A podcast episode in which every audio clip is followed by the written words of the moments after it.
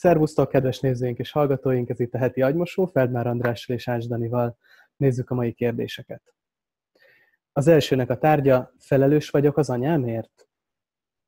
Kedves András és Dani, az anyám számtalanszor elmondta életem során, hogy ő feladja, meg akar halni. Sosem voltak barátai, az apám gyerekkoromban elhagyta, gyakorlatilag az egyetlen kapcsolata voltam mindig, tőlem várt mindig is törődést. Hobbija sosem volt, többnyire csak otthon ül. A 20-as éveim közepén még mindig vele lakok, mert nem merek elköltözni, és így magára hagyni, mert attól félek, akkor tényleg megteszi. De így meg majd megfulladok, mert a saját életemmel sehogy sem haladok. Hogyan szabadulhatnék lelki ismeretfurdalás nélkül? Köszönöm szépen, üdv, dia! Hát lehet, hogy lelkiismeretfurdalás nélkül nem tud szabadulni. És akkor mi a fontosabb? A szabadság, vagy az, hogy ne legyen lelkiismeretfurdalásod? Szerintem mindenképpen lesz lelkiismeretfurdalásod. Vagy azért, mert ott hagyod az anyádat, vagy azért, mert nem hagyod ott az anyádat. Tehát a, a, a lelkiismeret furdalás az nem lehet egy ok arra, hogy mit csinálsz és mit nem csinálsz valahogy másképp kell eldöntened. Egyszer a Leng azt mondta nekem, hogy ő lenne szerencsésebb, mint én, ha arra kerülne a sor, hogy valakinek el kell vágni a kötelet. Hát nem értettem, hogy mit mondott, hogy mire célzott, de aztán elmagyarázta, hogy amikor két ember sziklát mászik, vagy hegyet mászik, akkor az egyik elvállalja annak a felelősséget, hogy, felelősségét, hogy ő lesz a, az első mászó, a, a vezető, a másik a második. Össze vannak kötve a derekuknál egy kötéllel, és a munkamegosztás az, hogy az első mászó szól a másodiknak, hogy ő mikor van egy eh, stabil pozícióban, eh, egy biztonságos pozícióban, és akkor a második kezdhet mászni, ha esetleg elveszíti a talajt a lába alól, akkor uh, lóg a, a kötélen az első derekáról. És remélhetőleg az első meg tudja menteni. De az is benne van az etikában, a helyzet etikájában, hogyha az első mégsem biztonságos, és amikor a második, a második elveszti a, az egyensúlyát, vagy túl nagy terhet ró az elsőre, akkor az elsőnek az övében van egy nagyon éles kés, és azzal le kell vágnia a másodikat. Még akkor is, ha a második a, a, a halálba zuhan. Mert annak valóban nincs értelme, hogy mind a ketten meghalljanak, ha az első meg tudja menteni magát. Ezt a második is tudja, ez nincs eltitkolva, ez a, ha aki ezt nem tudja, és aki erre nincs felkészülve, az nem menjen hegyet mászni. Na hát én szerintem te egy ilyen helyzetben vagy. Az anyád lóg a derekadról, ő elvesztette a talajt a lába alól, és a te pozíciód én szerintem nem olyan biztonságos, és azt kell eldöntened, hogy megmentsed-e magad, vagy te is zuhany az anyáddal a depresszióba, a, a, a mit tudom én mibe.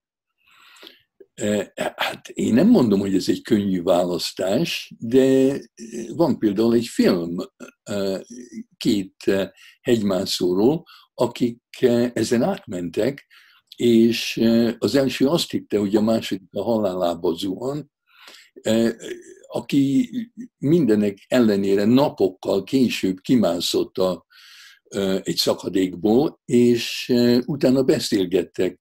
A második azt mondta az elsőnek, ahelyett, hogy dühös lett volna rá, hogy nem elég hamar vágta le, hogy hamarabb kellett volna őt levágni. Most a Leng azért mondta, hogy ő lenne szerencsésebb, ha én lennék a vezető, mint ha ő. Ezt ő nem dicséretnek mondta, hanem a, a, a, arra utalt, hogy milyen hülye vagyok én. Hogy én, én reszkíroznám az életemet egy, egy, tovább, mint ő reszkírozná az övét. Tehát ő előbb vágna le engem, mint ő gondolta, hogy én vágnám le őt. Mondom, ez nem dicséret volt, hanem hogy ne, ne, ne hülyéskedjek. Ha, ha, ha, ha ilyen helyzetben van az ember, akkor tisztán kell tudni, hogy mi a teendő. Nem vagy felelős az anyádért, ez egy régi hipnózis, évszázad, talán évezredek óta jön le hozzánk, hogy a gyerek felelős a szülőért. A gyerek nem felelős a szülőért. A szülő felelős a gyerekért. Ugyanúgy, mint a teológiában az Isten szereti a kreatúrát, de az Isten azt mondja néhány szentnek az írásán keresztül, hogy őt nem kell visszaszeretni. Ő annak örül, hogyha tovább adod azt a szeretetet, amit ő adott neked. Hát az anyádnak is, ha egy rendes ember lenne, akkor ő neki kéne bátorítania téged arra, hogy menj ki a világba, és szeressél embereket, ne őt vissza. Ne ő rá vigyázz, vigyázz a, a, a, a, a, a párodra is, vigyázz a gyerekedre majd, aki lesz. Tehát ha ő megöli magát, az, az, az nem a te felelősséged. Ő, ő is egy szabad ember, mint te vagy, mind a ketten szabadok vagytok. Bármit is csinálsz, még ha, még ha durván beszélnél vele is, és megvernéd, és utána megöli magát, akkor se vagy felelős a haláláért.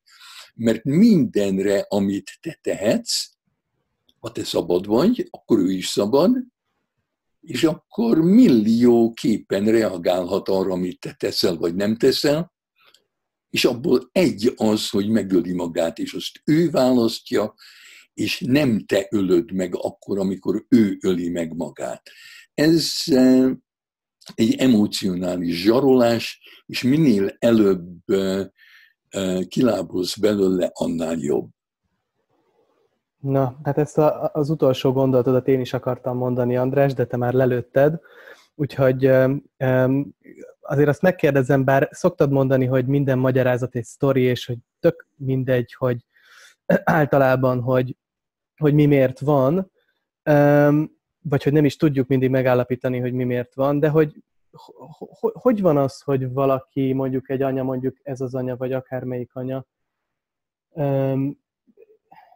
így, így néz az életére, hogy a, a gyerekem a szemem, szemem fénye az egyetlen nem, és ha ő elmegy, akkor én nekem nincs más, és mert hogy találkozom ilyen, ilyen emberekkel, akik ezt mesélik a, a szüleikről. Hát lehet, hogy mindenkinek, aki ebben van, más a története. Egy ilyen helyre sok úton lehet megérkezni. Én szerintem fontosabb az, hogy ha észrevenné valaki, hogy ilyen helyen van, hogy engedje el azt, akit állítólag szeret. A szeretet nem ragacsos. A, a vágy ragacsos. Ez, ez az anya olyan, mint a Jancsi és Juliskában a boszorkány aki bezárja a Jancsit és Juliskát egy ketrecbe, és hízlalja őket. Hát mert szereti, jam, jam, mert meg akarja enni őket, föl akarja hízlalni, és meg akarja enni őket. Hát néha, és ez nagyon gyakran megtörténik, a szülők azt mondják, hogy szeretik a gyerekeiket, de tulajdonképpen éhesek éhesek, vágyaik vannak, nem szeretet. És azt a gyereknek észre kell venni, hogy itt egy boszorkányról van szó, nem egy szerető anyáról. Oké, okay. um, akkor nézzük a következő kérdést. Um, kedves András és Dani, a kérdésem már többször felmerült az agymosó sorozatban, engem most viszont egy másik megközelítésből érdekelne a megoldás. Amióta csak az eszemet tudom, nem igazán találom a helyem a világban, erős bennem a megfelelési kényszer, sokszor akaratom ellenére is csak erre tudok gondolni. Nehezen választok szakmát és irányt az életemben, nem tudom, mi érdekelne igazán.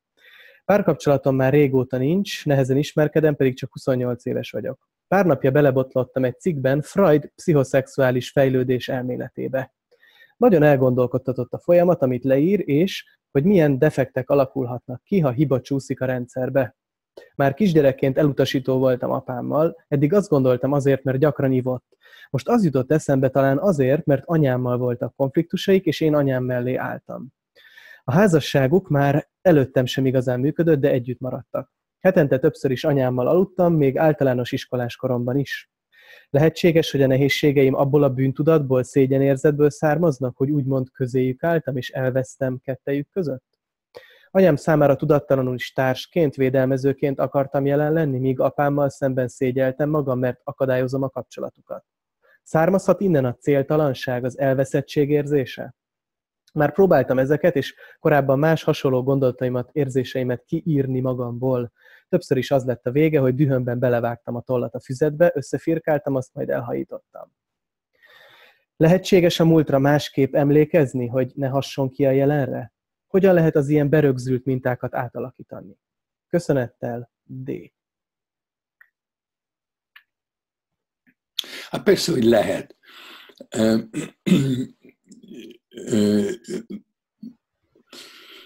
De, de még az, amit a Freud írt, a pszichoszexuális fejlődés elmélete, hát az is egy sztori. Hát sztorit lehet változtatni, nem kell egy sztoriba ragadni. Leír, úgy írod le magad, hát gondolom férfi vagy,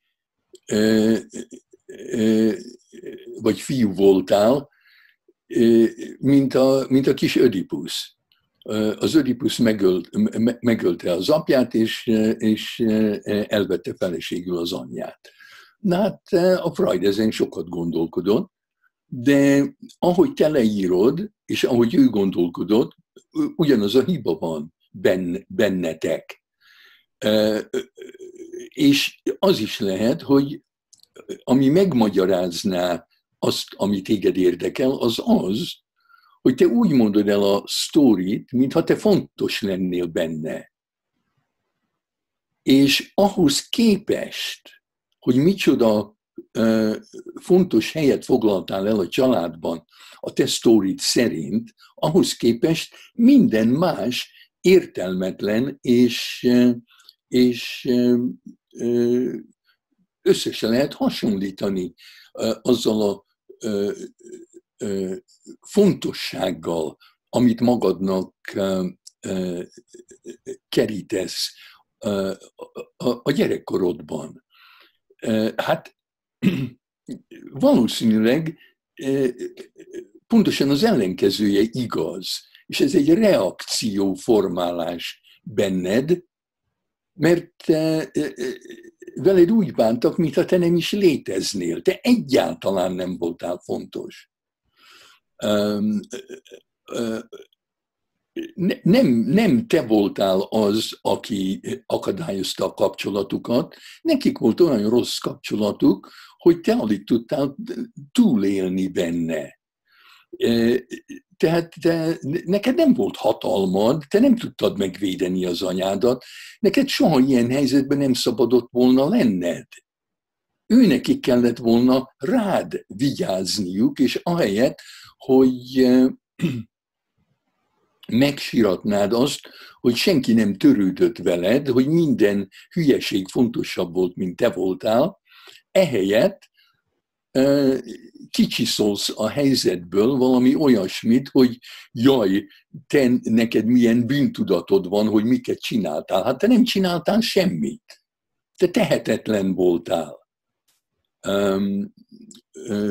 az, a, az Ödipus szituációjában, a, a, egy, egy, egy családban, ha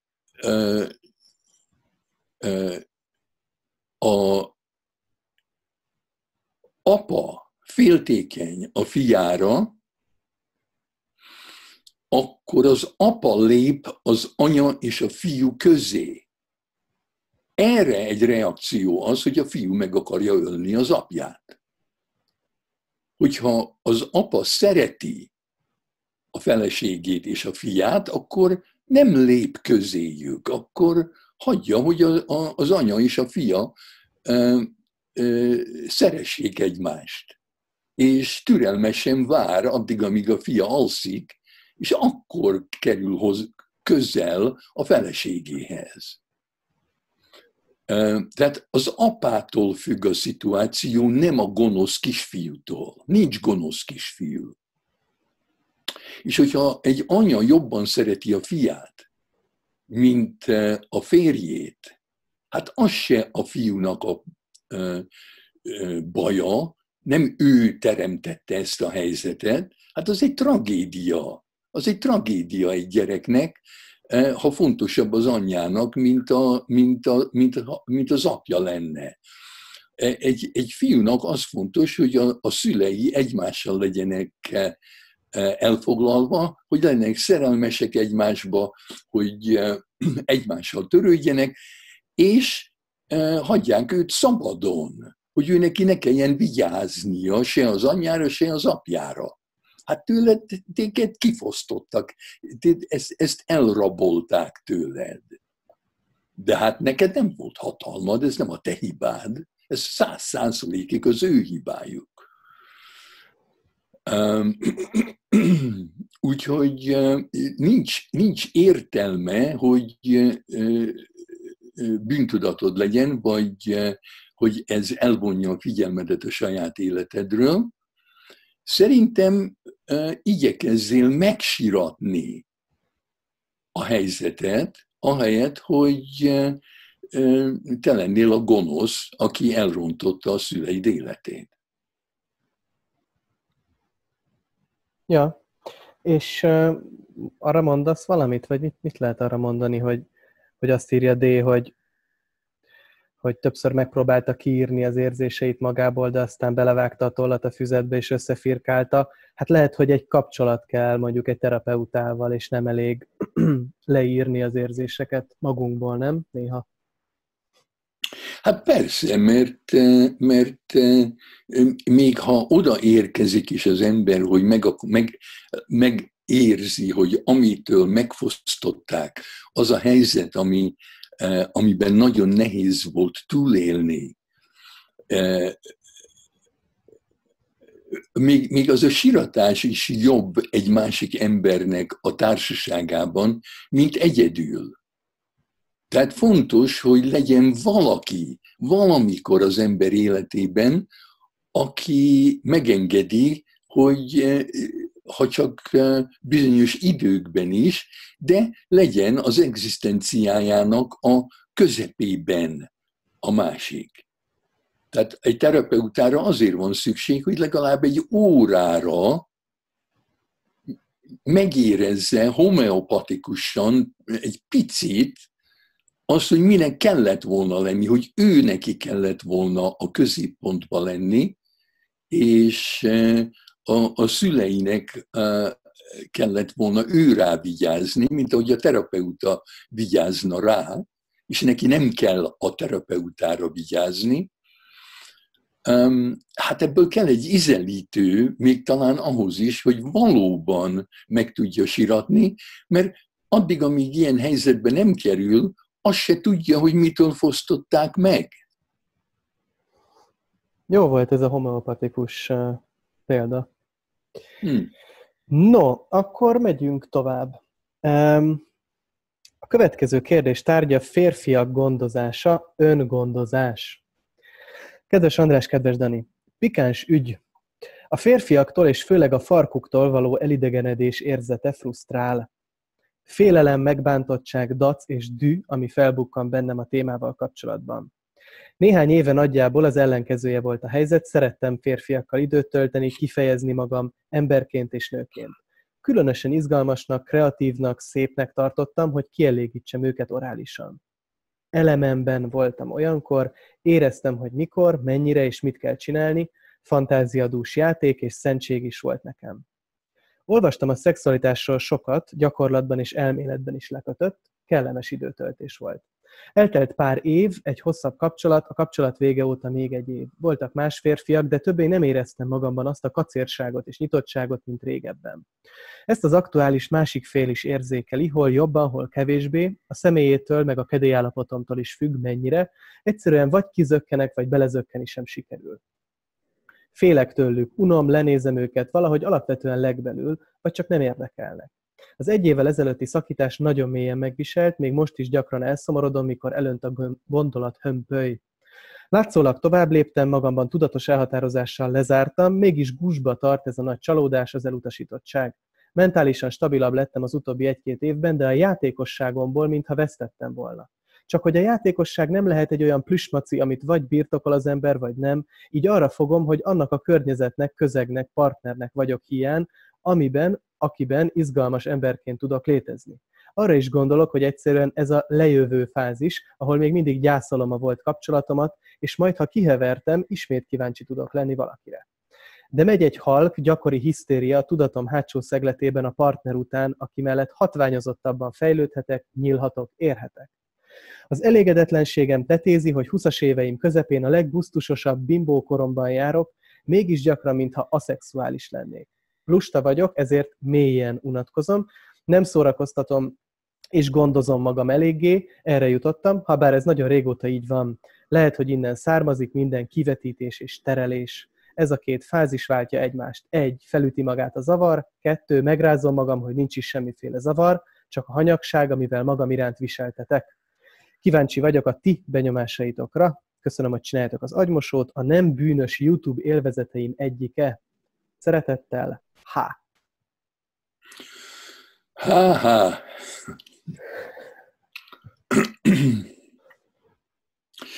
Hát, mit mondjak? É, hát, úgy beszélsz, mintha a férfi lenne egy ember, és van egy fasza és te úgy játszol a faszával, mint mondjuk egy furujás, aki büszke arra, hogy milyen jól tud furujázni. Hát az is egy élet. Én szerintem az ember eltölthet egy egész életet a furujával. De nem elég, hogy furujázol, ahhoz Hát, hát persze el tudom képzelni, hogy valaki csak furuljázik eh, egyedül otthon önmagának, de hogyha nincs furúja eh, ember nélkül, tehát hogyha a furúja rá van ragadva egy emberre, és csak úgy furuljázhatsz, ha ember is van, ami különben vásárolhatnál faszt, eh, amit, amit szophatnál gyönyörűen és, és kreatívan, um, otthon egyedül, uh, pasi nélkül. De hát sajnos pasi is jön a fasszal. És ha az a célod, hogy az a pasi, akinek a faszán furuljázol, örüljön neki, és azt mondja, hogy hát így még senki nem furuljázott a furuljámon, és akkor nem foglak elhagyni, mert, mert te vagy a legjobb, te vagy az egyetlen, és aztán mégis elhagy, hát akkor mégse furuljáztál csak esztétikai okoknál fogva, hanem valahogy azért, hogy lekötelezd a másikat, hogy legyen veled kapcsolatba. Hogy, mert, mert az érdekel, hogy a másik vágyát teljesíts olyannyira, hogy mások közel se kerülnek hozzád. Hogy te vagy a legjobb, te vagy a legprofibb. Persze, hogy unatkozol, mert ha nincs senki, akinek a vágyát teljesíteni akarod, hát akkor úgy tűnik neked, mintha semmi, semmi tennivaló nem lenne, hát akkor unatkozik az ember. De hát földühöttél, földühöttél, mert a pasi, akinek a, a, a furujáján nagyon jól játszottál, valószínűleg rosszul bánt veled. Na de hát miért nem fordítjuk ezt meg? Miért nem azon gondolkodol, és miért nem az érdekel, hogy találj magadnak egy olyan pasit, aki nagyon jól tud játszani a te punciddal. Miért nem a te vágyad fontos? Miért fontos a pasi vágya? Miért kell neked furujázni? Én el tudom képzelni nagyon könnyen, hogy sokkal érdekesebb lenne odaadni magad és a puncidat, és keresni egy, egy, egy olyan férfit, aki nem csak a punciddal tud remekül játszani, olyan hangokat tud belőle kihozni, amit eddig még senki, de még veled is jól bánik. Tehát szerintem itt a, a, a nagy kérdés. Én persze nem tudom megválaszolni, mert nem ismerlek. Itt kell a, a beszélgetés, az egymás megismerése, hogy e, miért nem tudod, hogy te mit akarsz, és miért nem keresel valakit, aki, mint a magyar népmesébe, a, a király kisasszony, aki, aki, akit nem nevet, nem tud nevetni, és az apja meghirdeti, hogy aki megnevetteti a, a lányát, azért lesz a lánya és a fél királysága, de aki nem, annak a fejét levágják, és nem sokára az egész eh, vár körül van véve karóra húzott eh, eh, fejekkel. Mert ezt a király kisasszony nem lehetett könnyen megnevettetni. Hát nem tudom, hogy neked miért kell ez.